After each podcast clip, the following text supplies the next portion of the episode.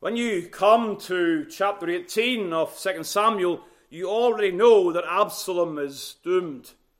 You know that because of chapter 17, verse 14, where it says, The Lord had appointed to defeat the good counsel of Ahithophel to the intent that the Lord might bring evil upon Absalom. So, reading chapter 18, there is nothing really to surprise us regarding the outcome with respect to Absalom. Last week, our brother Paul mentioned to me that, again, you have the reference of David's prayer earlier in chapter 15. Turn back there. This is an important thing. I admit I had forgotten this uh, significant parallel verse, and it is good to draw it to your attention again uh, this evening. Because as David hears of Absalom's rebellion and the conspiracy there and Ahithophel's involvement, David prays and says, O Lord, I pray thee, turn the counsel of Ahithophel into foolishness. And so we're seeing David praying unto the Lord. We're seeing David praying in the will of God. We're seeing the Lord then answering that prayer in chapter 17, and then all of that coming to pass in the death of Absalom in chapter 18. And so, in simple terms, we could say the Lord's face is set against Absalom. It's a fearful thing to have the Lord's face set against you. To pause and consider that again and remind you of the gospel application in John chapter 3 that those who do not believe the gospel, the wrath of God abideth upon them. For Absalom it is too late. For you it is not. There is still the opportunity for you to repent and believe the gospel. That the face of God that now is set against you will be turned to being in your favor. That the Lord will look upon you shine the light of his countenance upon you in blessing. But for Absalom, the face of God is set against him. And thus Ahithophel's counsel is disregarded. We saw that last time. And as Absalom heeds the counsel of Hushai, we see an awful civil war battle ensues. Again, when you read the account of verses 7 and 8 of chapter 18, you cannot but think of a place like Gettysburg. If you've been there and you stand in some of those fields, you can imagine the hundreds of thousands of men in battle in that time, and the slaughter was very great. And so it is here. The battle, verse number 8, is scattered over the face of all the country. The wood devouring more people that day than the sword devoured. There is just all manner of mayhem and tragedy as men lose their lives on that battlefield. Brother fighting against brother. Civil war in the land of Israel. But as we see these events, I really want to look at this from David's perspective. After all, he is the subject of our studies in this series, and so how does all of this transpire with regards to David, and particularly with his thoughts towards Absalom. To be honest, there are details in the narrative here that are hard to understand and hard to, to put all the significance in. But I think we can uh, take a line of thought regarding David's response to Absalom here that is edifying and will benefit all of us tonight. First of all, please take the time to note David's resolve against Absalom.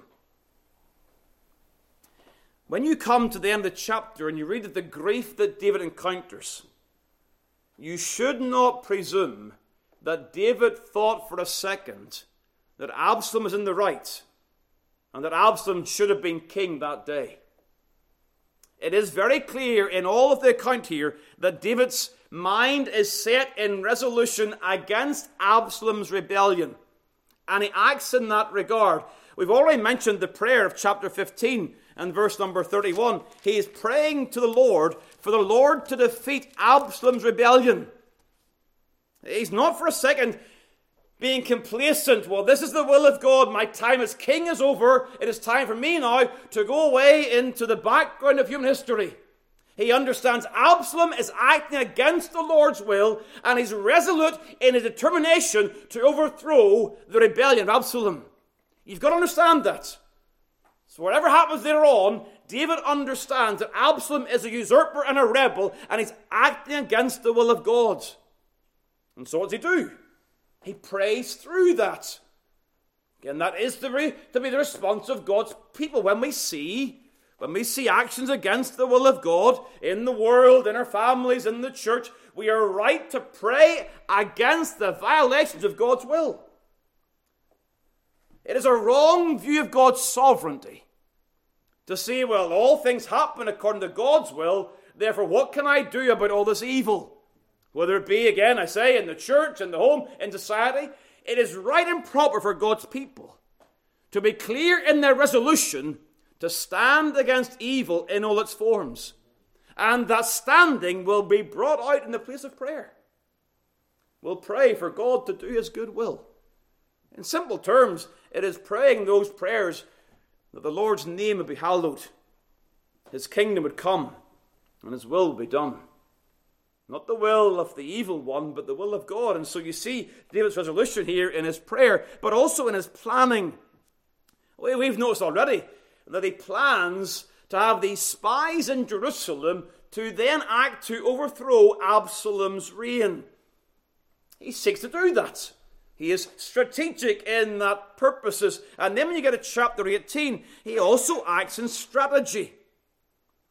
He sets forth these troops into three parts under these three leaders Joab, Abishai, and also Ittai the Gittite. He has these men that he believes are leaders and can, can command, the, uh, uh command the work of the soldiers under their care, and he divides the troops into these parts. Now, if you're not certain as to what the objective is, you should see what David does in response to their counsel. They say he was going to go himself, verse number two. I will surely go forth with you myself. But the people answered, Thou shalt not go forth. They understand what's at stake here. It is not just about taking Absalom away from his rebellion, it is to make sure David goes back upon the throne. The resolution here is not any king but Absalom, it is David back on the throne. And so wisely, and David consents to this, wisely determined in this particular battle, you, as the king, David, you're worth more than 10,000 of us. The significance of the king. And so when you think of this resolution and David's resolve against Absalom, it shows again that David clearly understood that, or understands that Absalom is in the wrong. And he resolves to correct the wrong even though he knows he's under God's chastening hand, even though he knows it will mean a painful civil war, he resolves to do what is right and restore the kingdom to himself. Now, there are many reasons why we may find ourselves in challenging circumstances. A multiplicity of reasons where we find ourselves in difficult straits reasons may come to your minds as to why we may feel the need to accept and comply with our circumstances. We may get to the point we find ourselves in some manner of difficulty, and we, we can very quickly rationalize those difficulties.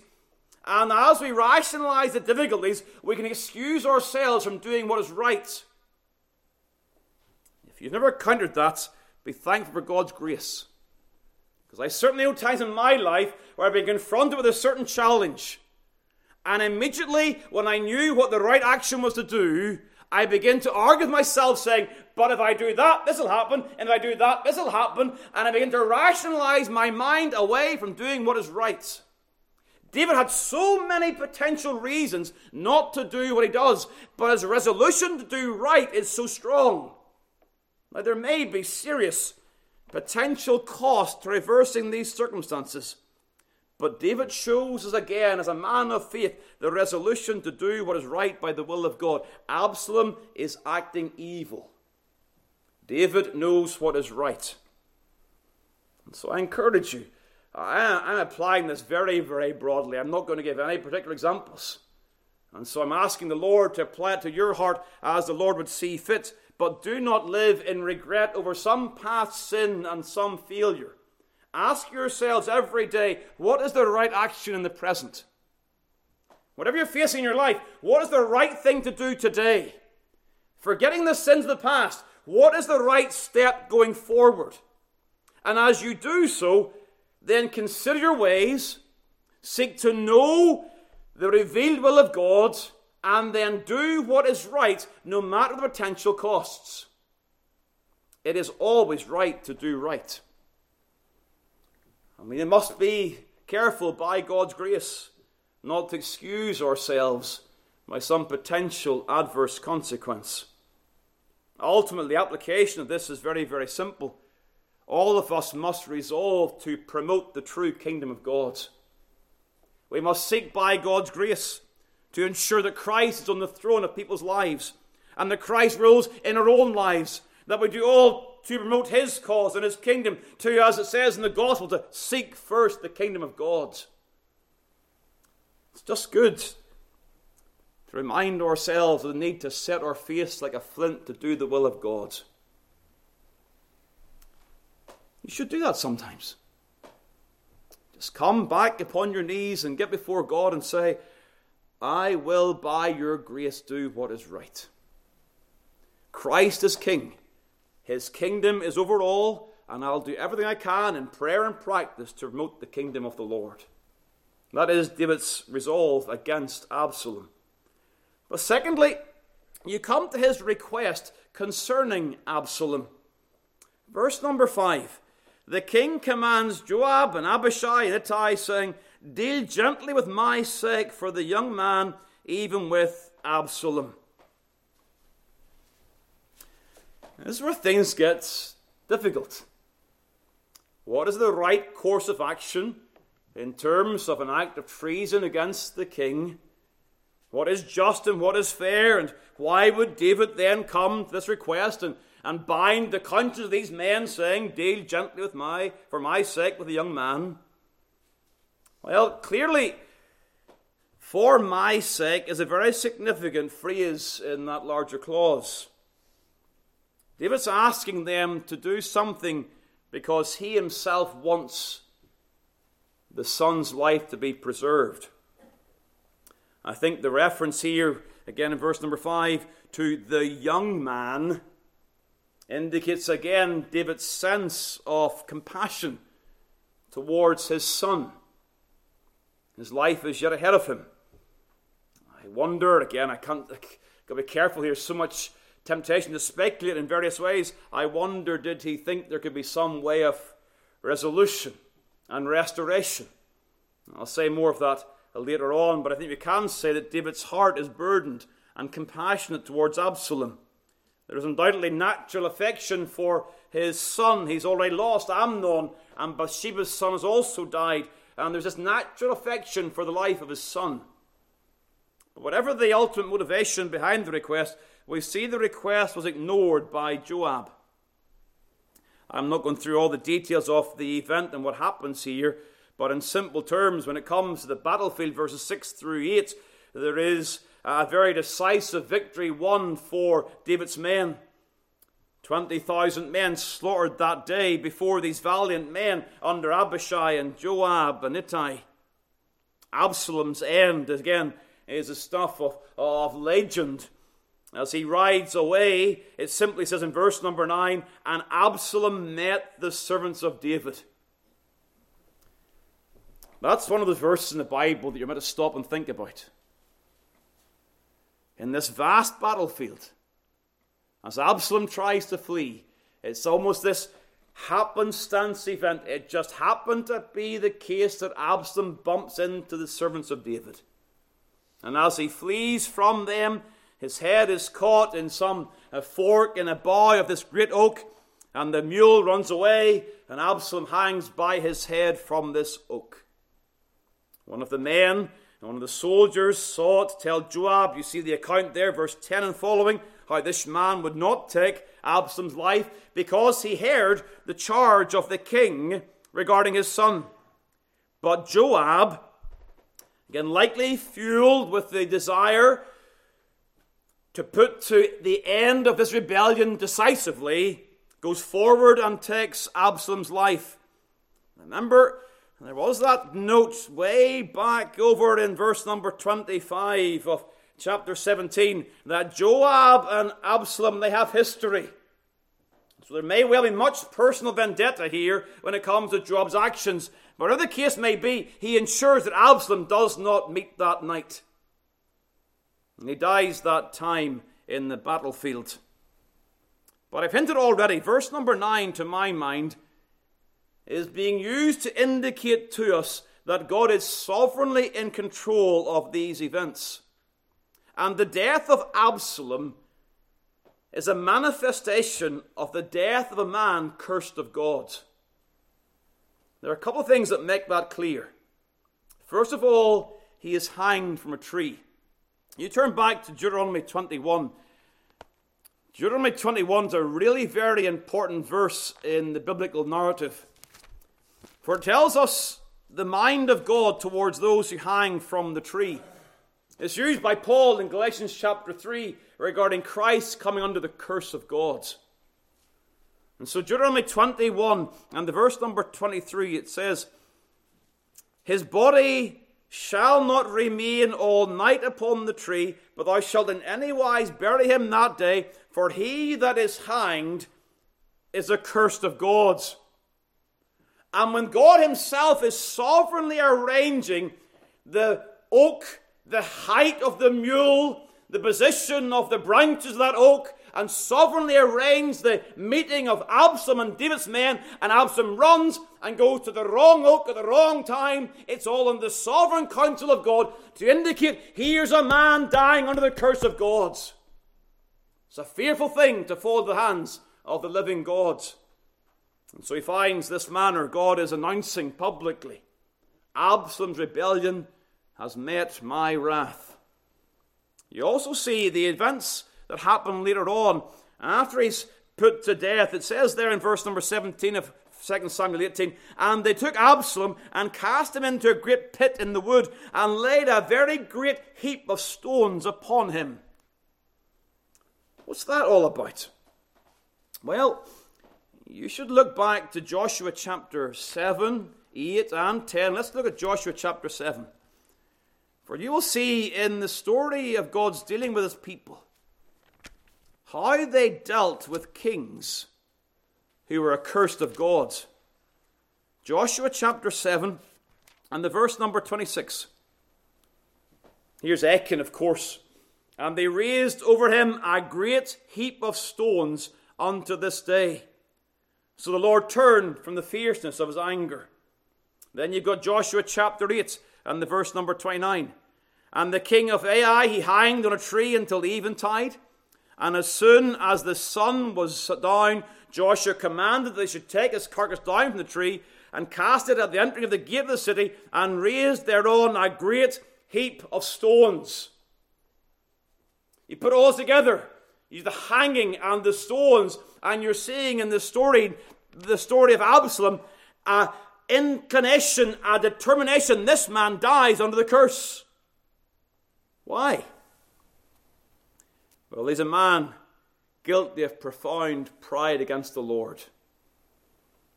We saw this morning in 2 Timothy that out of a proud heart comes all manner of rebellions. Absalom's a man marked by rebellion, and the source of that rebellion is pride. Look at verse number 18 of 2 Samuel 18. Now, Absalom in his lifetime had taken and reared up for himself a pillar, which is in the king's dale for he said, I have no son to keep my name in remembrance.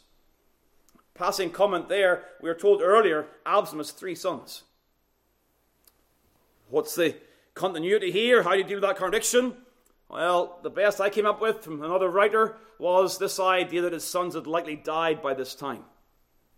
Hard to be certain, but that seems the best way to, to bring those things together. By the way, it simply says this I have no son to keep my name in remembrance, and he called the pillar after his own name, and is called unto this day Absalom's place. Here's a man who in pride has rebelled against his father, against the king, ultimately against the Lord. And so, in his pride, he wants a name for himself. Those who exalt themselves, God will abase. Pride will take you to a lost eternity. So I'm not proud against God. Well, what is the opposite of pride against God? it is submission to God and His ways. And so the Lord God of heaven says to you all, Repent and believe the gospel. But I will not repent and believe the gospel. Why will you not repent and believe the gospel? Because I'm rebelling against God. Why are you rebelling against God? Because you think you know better than God and you're marked by manifest pride. And as such, the wrath of God abides upon you, and the end of Absalom will be your end. Not as it hanging from a tree, the stones put upon you, the tragedy of a life snuffed out, appointed unto man once to die, and then the judgment, and dying under the wrath of God. There's a sobering text in Proverbs chapter 20. I think it applies very well to Absalom. Whoso curses his father or his mother, his lamp shall put out in obscure darkness. God sees the rebellion of children against parents and citizens against government. He sees all manner of rebellion, and he understands that rebellion comes out of pride. And God hates pride. So David's request concerning Absalom is ignored because God sovereignly has appointed that Absalom will die publicly under the curse of God. It's a sobering death because sin brings the judgment of God upon his head. But thirdly, moving forward, please note David's response to the news of Absalom's death. I'm not certain all the reasons whereby we have these two men run independently, Cushai and Ahimaaz. We're simply told the events. It may well be that Joab wanted to ensure that the news of Absalom's death comes from Cushai, who's on Joab's side. Maybe something as simple as that. And so Joab, is, again, the great politician, is trying to orchestrate events for his own benefit. Whatever the case may be, when you get to uh, chapter 18, the verse number 32, Cushai simply says that the enemies of my lord the king be as that young man is. It's a way of saying to David, the son of the king is dead. And the king was much moved, went up to the chamber over the gate and wept. And as he went thus, he said, O my son Absalom, my son, my son Absalom, would God I had died for thee, O Absalom, my son, my son. Why does David respond in such profound grief? Well, there are probably three main possibilities. And it's very possible the case that there's a combination of all of these three factors. Is it a case of this being a marked sentimental affection that he had for his son? Some would say it's undue.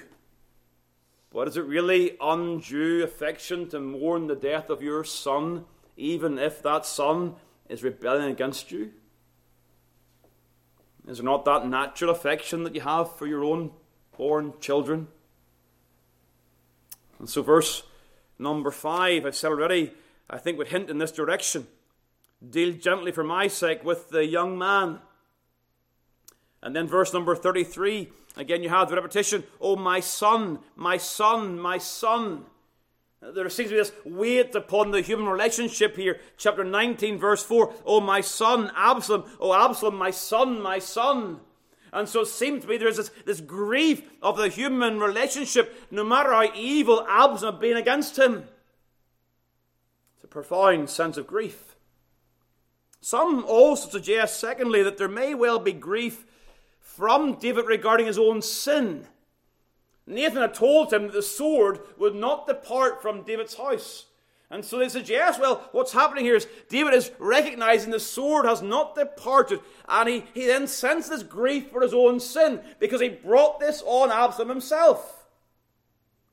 That's got truth in it, but you don't see any of that in the text itself. At no point in chapter 18 and 19 do you see David himself confessing his own sin and his own cause in this. Maybe part of it, but it doesn't persuade my conscience. I think there's another third potential factor here. In connection with the fact that Absalom is his son, I think there is profound grief over Absalom's lost condition. And I think there's a large part of what's involved here. There are two helps to point us in this direction. First of all, there is David's recorded response regarding the two previous deaths of his children. Back to 2 Samuel 20, you have the interesting record of the death of the newborn of Bathsheba. 2 Samuel 12, verse number 20. You have there, after he hears the child is dead, verse 19, then David arose from the earth and washed, and anointed himself and changed his apparel, and came into the house of the Lord and worshipped. Then he came to his own house when he required, and when they required, he, they set bread before him, and he did eat. There isn't this sense of a profound outpouring of human emotion here. And he tells the reason why, verse number 22, or verse 23. Now he is dead, wherefore should I fast? Can I bring him back again? I shall not go to him, but he shall not, re- I shall go to him, sorry, but he shall not return to me. That's death number one. Then, chapter 13, verse number 36, you have the record of the death of Amnon. And it came to pass, as soon as he had made an end of speaking, that behold, the king's sons came and lifted up their voice and wept, and the king also and all his servants wept very sore. No outpouring of grief for the child, an outpouring of grief for Amnon, and now another outpouring of grief for Absalom. Ambrose, church father, says this What is the cause of this? What is the reason? He wept for those who were dead, but did not think that he ought to weep for the dead infant, because he thought that they were lost to him, but hoped that the lad would rise again. That's Ambrose's inference. That he expected to see the infant again in the resurrection but had no such expectation for Amnon or Absalom. And so his heart pours out in grief. There's one other reason where I think there is some weight to this. And it is the words of verse number 33 of chapter 18 again, where he says, Would God I had died for thee, O Absalom, my son, my son. Does that not sound somewhat similar to the words of the Apostle Paul in Romans chapter 9? where he says, For I could wish that myself were accursed from Christ for my brethren, my kinsmen, according to the flesh. And that's a very, very difficult verse. But it has the idea that such is the love for lost souls that they would rather die than see their brethren cast into a lost eternity. Now, I don't believe for a second Paul is desiring to be accursed from Christ. That's not the point. It is language, picture language, to emphasize the strength of his feeling towards his brethren. Paul wants to be with Christ, which is far better. But it is a way, a manner of speaking, to say that when the lost would go into a lost eternity, would it not be better for the saved to die than the lost? And so could it not be the case here that David's grief is because he realized that Absalom has died under the curse of God and has gone into a lost eternity? We've got to be consistent in the application of our theology. By faith, we assert that salvation has been accomplished by Christ Jesus. By faith, we believe that Christ's life and death covers our sins. By faith, we assert that Jesus Christ is the only appointed Saviour of sinners. By faith, we assert that all have sinned and short of the glory of God. And thus, by the same faith, we confess that to die out of Christ is to enter a lost eternity. Funerals today have sought to do everything they can to soften the blow of that reality and people lose a loved one, and the general tenor is, oh, it's better for them now, regardless of their life and regardless of their faith. They're in a better place now. Their suffering is ended. All of these terms are often used. They're having some part in heaven now, all manner of speech, often blasphemous speech regarding the God of heaven. Because there is the understandable desire to put out of our minds the thoughts they've died and gone to a lost eternity. They've gone to join the spirits of those in prison who disobeyed the word in Noah's day, 2 Peter.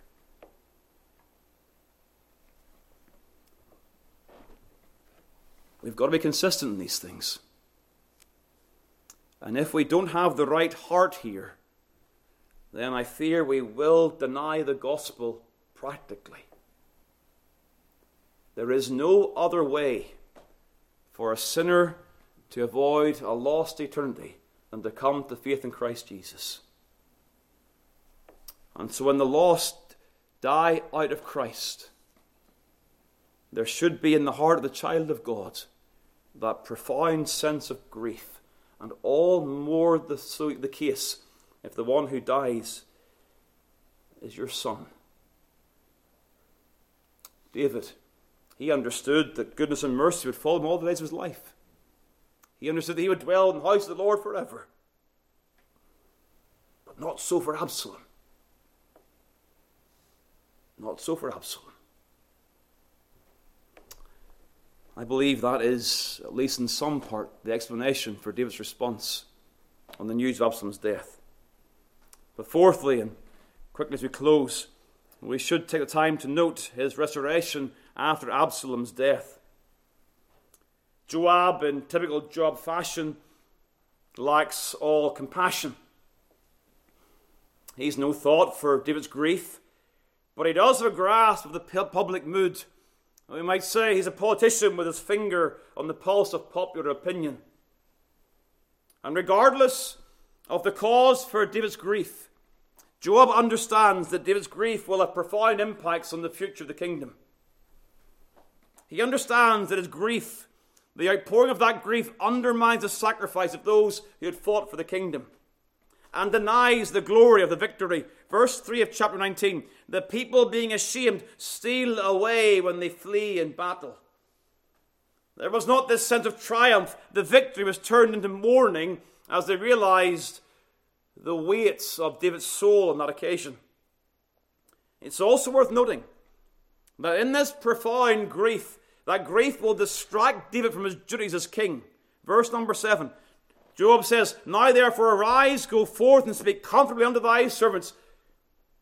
If you don't do this, it's going to be worse for you. In other words, Joab's saying, It's time for you to be king again.